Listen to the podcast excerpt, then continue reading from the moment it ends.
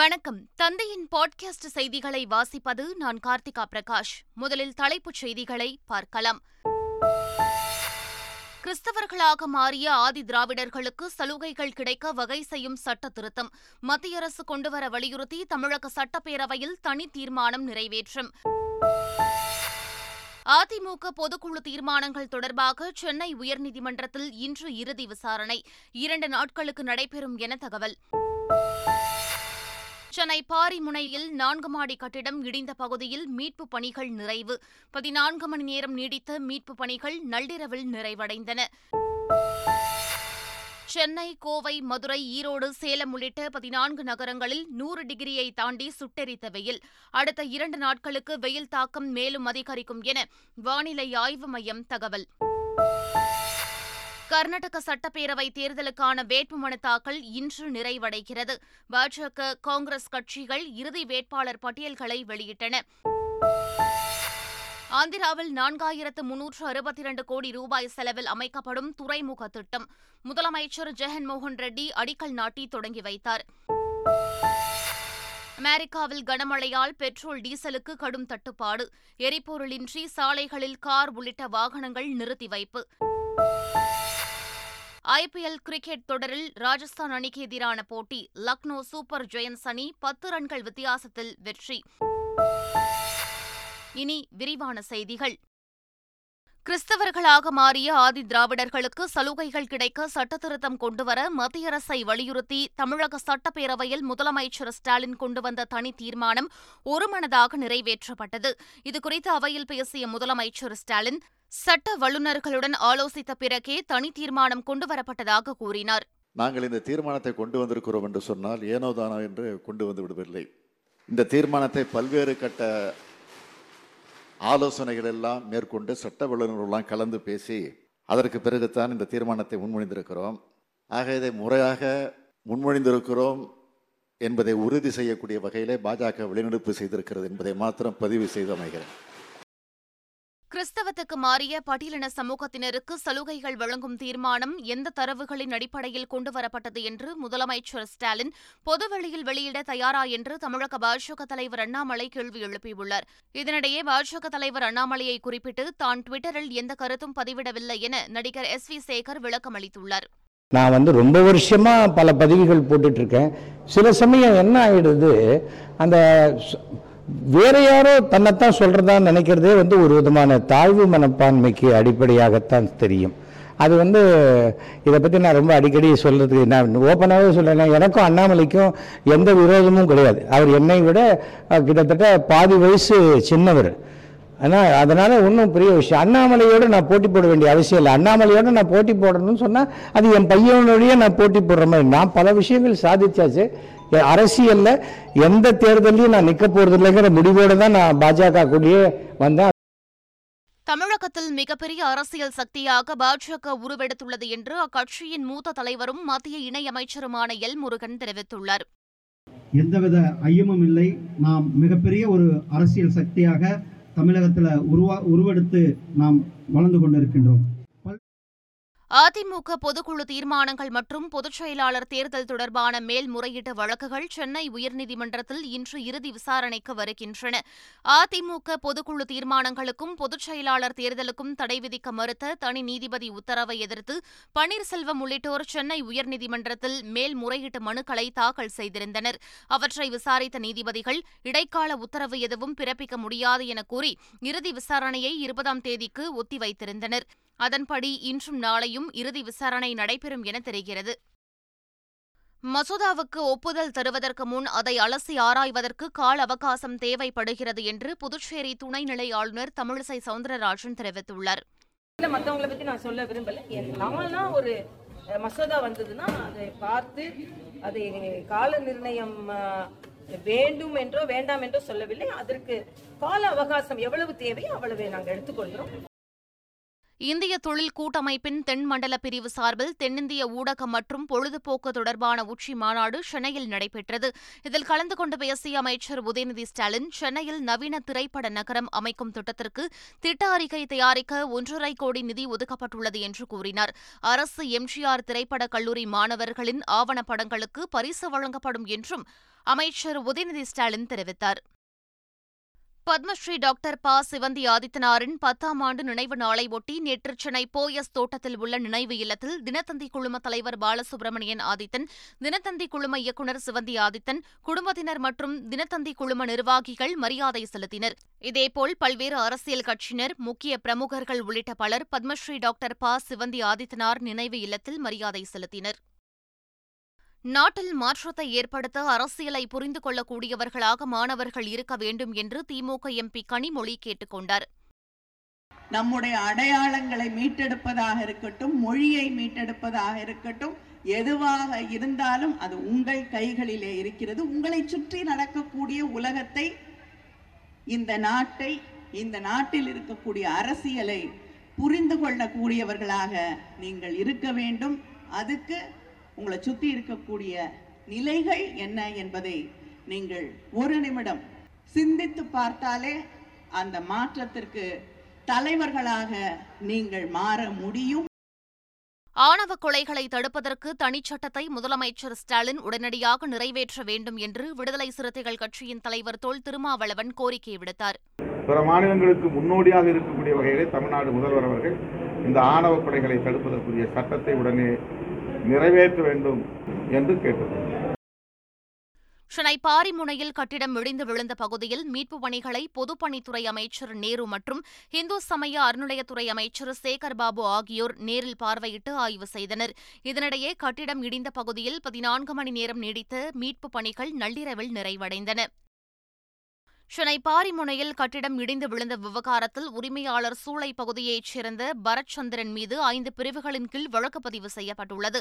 அஜாக்கிரதையாக செயல்படுதல், பொது சொத்தை சேதப்படுத்துதல் உள்ளிட்ட ஐந்து பிரிவுகளின் கீழ் எஸ்பிளனேடு போலீசார் வழக்கு பதிவு செய்துள்ளனர். இதனிடையே இந்த விபத்தில் ராஜசேகர், பார்த்திபன், அரசு ஆகிய மூன்று பேருக்கு காயங்கள் ஏற்பட்டுள்ளதாகவும் முகமது ஆரிஃப் என்பவருக்கு லேசான காயங்கள் ஏற்பட்டுள்ளதாகவும் காவல்துறை தெரிவித்துள்ளது. வேலூரில் தனியார் நர்சிங் கல்லூரியில் பத்தாயிரம் ரூபாய் லஞ்சம் வாங்கியதாக வட்டார சுகாதார கண்காணிப்பாளர் கைது செய்யப்பட்டுள்ளார். சார்பனாமேடு பகுதியில் உள்ள தனியார் நர்சிங் கல்லூரியில் பயிலும் மாணவிகளை பயிற்சிக்காக அரசு மருத்துவமனைகளுக்கு அனுப்ப கல்லூரி தரப்பிலிருந்து விண்ணப்பிக்கப்பட்டது. இதற்கு அனுமதி வழங்க வட்டார சுகாதார கண்காணிப்பாளர் கிருஷ்ணமூர்த்தி பத்தாயிரம் லஞ்சம் கேட்டதாக கூறப்படுகிறது. இதுகுறித்து கல்லூரி முதல்வர் லஞ்ச ஒழிப்புத்துறையினரிடம் அளித்த புகாரின் பேரில் கிருஷ்ணமூர்த்தி லஞ்சம் வாங்கியபோது கையும் களவுமாக பிடித்தனர். பெரம்பலூர் அருகே பட்டா மாறுதலுக்கு இருபதாயிரம் ரூபாய் லஞ்சம் வாங்கியதாக கிராம நிர்வாக அலுவலர் உட்பட இரண்டு பேரை லஞ்ச ஒழிப்பு போலீசார் கைது செய்துள்ளனர். டி களத்தூர் கிராமத்தைச் சேர்ந்த சின்னதுரை என்பவர் பட்டா மாறுதல் செய்வதற்காக கிராம நிர்வாக அலுவலர் தீனதயாளனிடம் விண்ணப்பித்துள்ளார். அவர் இருபதாயிரம் ரூபாய் லஞ்சம் கேட்டதாக கூறப்படுகிறது. இதுகுறித்து சின்னதுரை பெரம்பலூர் லஞ்ச ஒழிப்புத்துறையில் புகார் அளித்துள்ளார். அதன் பேரில் ரசாயனம் தடவிய பணத்தை தீனதயாளனிடம் சின்னதுரை கொடுத்தபோது மறைந்திருந்த லஞ்ச ஒழிப்புத்துறையினர் தீனதயாளன் மற்றும் அவரது உதவியாளர் ஈஸ்வரி ஆகிய இரண்டு பேரை கைது செய்தனர். திருப்பூர் மாவட்டம் காங்கேயம் அருகே பணம் வைத்து சட்டவிரோதமாக சூதாட்டத்தில் ஈடுபட்ட பத்து பேர் கைது செய்யப்பட்டனர். முத்தூர் செல்லும் சாலையில் உள்ள குடோன் ஒன்றில் பணம் வைத்து சூதாடியதாக காங்கேயம் பகுதியைச் சேர்ந்த பத்து பேரை கைது செய்தனர். அவர்களிடமிருந்து இருபத்தைந்தாயிரம் ரூபாய் பணத்தையும் காவல்துறையினர் பறிமுதல் செய்தனர். தமிழகத்தில் கோடை வெயிலின் தாக்கம் நாளுக்கு நாள் அதிகரித்து வரும் நிலையில் பதினான்கு இடங்களில் வெயில் சதம் அடித்துள்ளது. சென்னை மீனம்பாக்கத்தில் நூற்று ஒன்று புள்ளி எட்டு நான்கு டிகிரி பதிவானது. இதேபோல் தருமபுரி, கோவை, ஈரோடு, கரூர், மதுரை, நாமக்கல், சேலம், தஞ்சாவூர், திருச்சி, திருப்பத்தூர், திருத்தணி மற்றும் வேலூரில் நூறு டிகிரியை தாண்டி வெப்பம் பதிவானது. இதனிடையே அடுத்த இரண்டு நாட்களுக்கு வெயில் மேலும் அதிகரிக்கும் என சென்னை வானிலை ஆய்வு மையம் தெரிவித்துள்ளது. கர்நாடகாவில் சட்டமன்ற தேர்தல் மே மாதம் பத்தாம் தேதி நடைபெறவுள்ள நிலையில் அதற்கான வேட்புமனு தாக்கல் இன்றுடன் நிறைவு பெறுகிறது. நேற்று மாலை வரை ஆயிரத்து நூற்று பத்து வேட்புமனுக்கள் தாக்கல் செய்யப்பட்டிருந்தன. பாஜக தரப்பில் நூற்று அறுபத்தி நான்கு பேரும், காங்கிரஸில் நூற்று நாற்பத்தி ஏழு, மதசார்பற்ற ஜனதாதள கட்சியைச் சேர்ந்த நூற்று நான்கு பேரும் தங்கள் வேட்புமனுக்களை தாக்கல் செய்துள்ளனர். இவர்களை தவிர சுயேட்சையாக முன்னூற்று ஐம்பத்து ஒன்பது பேர் வேட்புமனுக்களை தாக்கல் செய்துள்ளனர். கர்நாடக சட்டப்பேரவை தேர்தலுக்காக மீதமிருந்த இரண்டு தொகுதிகளுக்கான வேட்பாளர் பட்டியலை பாஜக வெளியிட்டுள்ளது.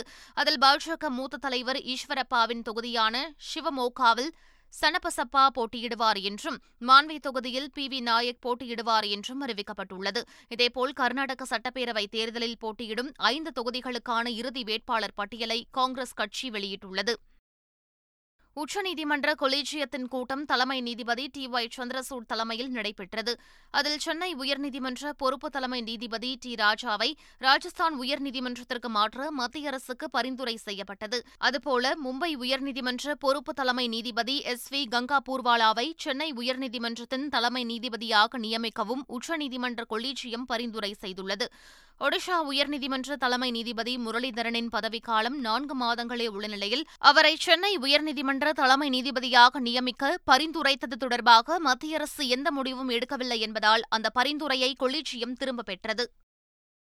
ஹிமாச்சல பிரதேசத்திற்கு நான்கு நாள் சுற்றுப்பயணமாக சென்றுள்ள குடியரசுத் தலைவர் திரௌபதி முர்மு பல்வேறு நிகழ்ச்சிகளில் பங்கேற்று வருகிறார். ஷிம்லா நகரில் நடைபெற்ற ஹிமாச்சல பிரதேச பல்கலைக்கழக பட்டமளிப்பு விழாவில் அவர் கலந்து கொண்டு மாணவ மாணவிகளுக்கு பட்டங்களை வழங்கி கௌரவித்தார். அப்போது பேசிய குடியரசுத் தலைவர், சுற்றுச்சூழல் சவால்களை எதிர்கொள்ளும் வகையில் பல்கலைக்கழக மாணவர்கள் ஆராய்ச்சிகளில் ஈடுபட வேண்டும் என்று கேட்டுக் கொண்டார். ஆந்திராவில் நான்காயிரத்து முன்னூற்று அறுபத்தி இரண்டு கோடி ரூபாய் செலவில் அமைக்கப்படவுள்ள முலபேட்டா பசுமை துறைமுக திட்டத்தை அம்மாநில முதலமைச்சர் ஜெகன்மோகன் ரெட்டி அடிக்கல் நாட்டி தொடங்கி வைத்தார். இந்நிகழ்ச்சியில் பங்கேற்க ஹெலிகாப்டரில் வந்த ஜெகன்மோகன் ரெட்டிக்கு உற்சாக வரவேற்பு அளிக்கப்பட்டது. சர்வதேச ஆன்லைன் மோசடி கும்பலைச் சேர்ந்த ஒரு பெண் உள்ளிட்ட எட்டு பேரை நொய்டாவில் உத்தரப்பிரதேச போலீசார் சுற்றி வளைத்து கைது செய்தனர். இதில் ஏழு பேர் ஆப்பிரிக்க நாட்டைச் சேர்ந்தவர்கள் என்றும் ஒருவர் இந்தியாவை சேர்ந்தவர் என்றும் போலீசார் தெரிவித்தனர். வெளிநாட்டிலிருந்து விலை உயர்ந்த பரிசுப் பொருட்கள் அனுப்பியுள்ளதாக கூறி அதற்கு சுங்க கட்டணம் ஆன்லைனில் செலுத்த சொல்லி அக்கும்பல் எண்ணூற்றுக்கும் மேற்பட்டோரிடம் கைவரிசை காட்டியுள்ளது. அவர்களிடமிருந்து போலி பாஸ்போர்ட்டுகள், முப்பதுக்கும் மேற்பட்ட செல்போன்கள் உள்ளிட்டவற்றை காவல்துறையினர் பறிமுதல் செய்தனர். ஆந்திர மாநிலம் அனந்தபுரம் அருகே தேசிய நெடுஞ்சாலை ஓரம் சிறுத்தை புலி ஒன்று படுத்திருந்ததால் அவ்வழியாக சென்ற வாகன ஓட்டிகள் அச்சமடைந்தனர். பெங்களூரு பல்லாரி தேசிய நெடுஞ்சாலையில் படுத்திருந்த அந்த சிறுத்தை புலியை பார்த்த வாகன ஓட்டிகள் அச்சத்துடன் பயணித்தனர். தென்கொரியாவை சேர்ந்த பிரபல பாப் இசை பாடகர் மூன்பின் திடீரென மரணமடைந்தார். இருபத்தைந்து வயதான அவர் சியோல் நகரில் உள்ள அடுக்குமாடி குடியிருப்பில் நேற்றிரவு எட்டு மணியளவில் இறந்து போனதாக அவரது மேலாளர் போலீசில் புகார் அளித்துள்ளார். தென்கொரியாவின் ஆஸ்ட்ரோ குழு உறுப்பினரான மூன்பின் இசை மற்றும் நடன கலைஞராக திகழ்ந்து வந்தார். பிரேத பரிசோதனைக்கு பின்தான் மூன்பின் இறப்புக்கான காரணம் தெரியவரும் என காவல்துறையினர் தெரிவித்துள்ளனர். மூன்பின்னின் அகால மறைவு அவரது ரசிகர்களை சோகத்தில் ஆழ்த்தியுள்ளது. அமெரிக்காவின் புளோரிடா மாகாணத்தில் கடந்த வாரம் பெய்த கனமழை மற்றும் வெள்ளம் காரணமாக பெட்ரோல், டீசலுக்கு கடும் தட்டுப்பாடு ஏற்பட்டுள்ளது. இதனால் மியாமி நகரில் எரிபொருள் இன்றி சாலைகளில் ஆங்காங்கே கார்கள் உள்ளிட்ட வாகனங்கள் ஆங்காங்கே நிறுத்தப்பட்டுள்ளன. பெட்ரோல் பங்குகள் வெறிச்சோடி காணப்படுகின்றன. எரிவாயு நிரப்ப முடியாமல் தவித்து வரும் வாகன ஓட்டிகள் இயல்பு வாழ்க்கை முடங்கிவிட்டதாக வேதனை தெரிவித்துள்ளனர். ஐ பி எல் கிரிக்கெட் தொடரில் ராஜஸ்தான் அணிக்கு எதிரான போட்டியில் பத்து ரன்கள் வித்தியாசத்தில் லக்னோ சூப்பர் ஜெயண்ட்ஸ் அணி வெற்றி பெற்றது. ஜெய்ப்பூரின் சவாய் மன்சிங் மைதானத்தில் நடைபெற்ற இப்போட்டியில் டாஸ் வென்ற ராஜஸ்தான் அணி முதலில் பந்துவீச்சை தேர்வு செய்தது. அதன்படி பேட்டிங் செய்த லக்னோ அணி இருபது ஓவர்கள் முடிவில் ஏழு விக்கெட்டுகளை இழந்து நூற்று ஐம்பத்து நான்கு ரன்களை எடுத்தது. பின்னர் நூற்று ஐம்பத்தைந்து ரன்கள் எடுத்தால் வெற்றி என்ற இலக்குடன் களம் இறங்கிய ராஜஸ்தான் அணி ஆறு விக்கெட்டுகள் இழப்பிற்கு நூற்று நாற்பத்தி நான்கு ரன்கள் மட்டுமே எடுத்து தோல்வியை தழுவியது. இதன் மூலம் பத்து ரன்கள் வித்தியாசத்தில் லக்னோ அணி வெற்றி பெற்றது. மீண்டும் தலைப்புச் செய்திகள். கிறிஸ்தவர்களாக மாறிய ஆதி திராவிடர்களுக்கு சலுகைகள் கிடைக்க வகை செய்யும் சட்ட திருத்தம் மத்திய அரசு கொண்டுவர வலியுறுத்தி தமிழக சட்டப்பேரவையில் தனி தீர்மானம் நிறைவேற்றும். அதிமுக பொதுக்குழு தீர்மானங்கள் தொடர்பாக சென்னை உயர்நீதிமன்றத்தில் இன்று இறுதி விசாரணை, இரண்டு நாட்களுக்கு நடைபெறும் என தகவல். சென்னை பாரிமுனையில் நான்கு மாடி கட்டிடம் இடிந்த பகுதியில் மீட்புப் பணிகள் நிறைவு. பதினான்கு மணி நேரம் நீடித்த மீட்புப் பணிகள் நள்ளிரவில் நிறைவடைந்தன. சென்னை, கோவை, மதுரை, ஈரோடு, சேலம் உள்ளிட்ட பதினான்கு நகரங்களில் நூறு டிகிரியை தாண்டி சுட்டெரித்த வெயில். அடுத்த இரண்டு நாட்களுக்கு வெயில் தாக்கம் மேலும் அதிகரிக்கும் என வானிலை ஆய்வு மையம் தகவல். கர்நாடக சட்டப்பேரவை தேர்தலுக்கான வேட்புமனு தாக்கல் இன்று நிறைவடைகிறது. பாஜக, காங்கிரஸ் கட்சிகள் இறுதி வேட்பாளர் பட்டியல்களை வெளியிட்டன. ஆந்திராவில் நான்காயிரத்து முன்னூற்று அறுபத்தி இரண்டு கோடி ரூபாய் செலவில் அமைக்கப்படும் துறைமுக திட்டம் முதலமைச்சர் ஜெகன்மோகன் ரெட்டி அடிக்கல் நாட்டி தொடங்கி வைத்தார். அமெரிக்காவில் கனமழையால் பெட்ரோல் டீசலுக்கு கடும் தட்டுப்பாடு. எரிபொருளின்றி சாலைகளில் கார் உள்ளிட்ட வாகனங்கள் நிறுத்தி வைப்பு. ஐ பி எல் கிரிக்கெட் தொடரில் ராஜஸ்தான் அணிக்கு எதிரான போட்டி. லக்னோ சூப்பர் ஜெயண்ட்ஸ் அணி பத்து ரன்கள் வித்தியாசத்தில் வெற்றி. இத்துடன் பாட்காஸ்ட் செய்திகள் நிறைவு பெறுகின்றன. வணக்கம்.